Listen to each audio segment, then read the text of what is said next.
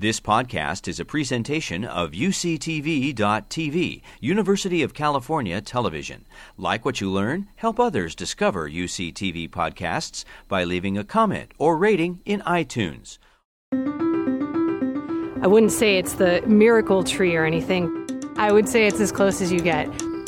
I eat every day. I wear all day my skin. Nah. Just recently, Good Morning America called Moringa the top 2018 wellness trend.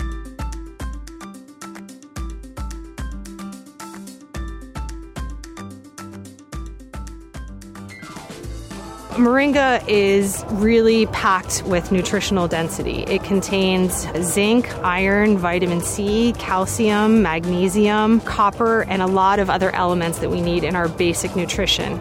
It's also very unique in that it contains all of the essential amino acids.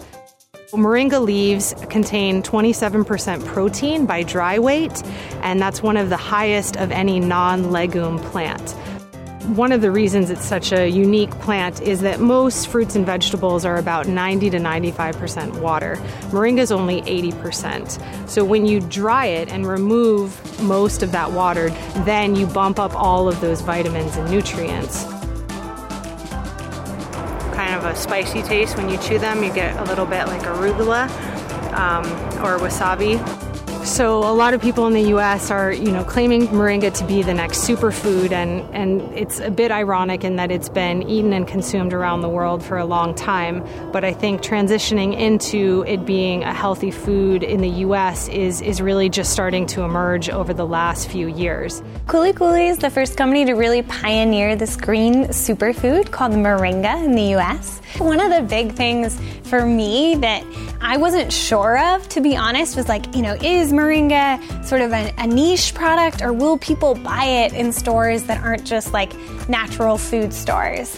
So the market for moringa has been growing at 85% year over year, so it's got an incredible growth rate.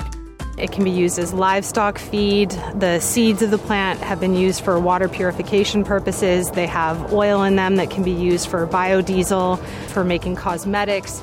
And so there's just a plethora of things to investigate, and that's why it's been nice at UC Davis to be able to say, you know, there's been research with this, and so I can go to the engineering department and have them look at it, or the plant genomics and say what varieties of moringa are working best. And so it's really been able to kind of tap into all of those resources.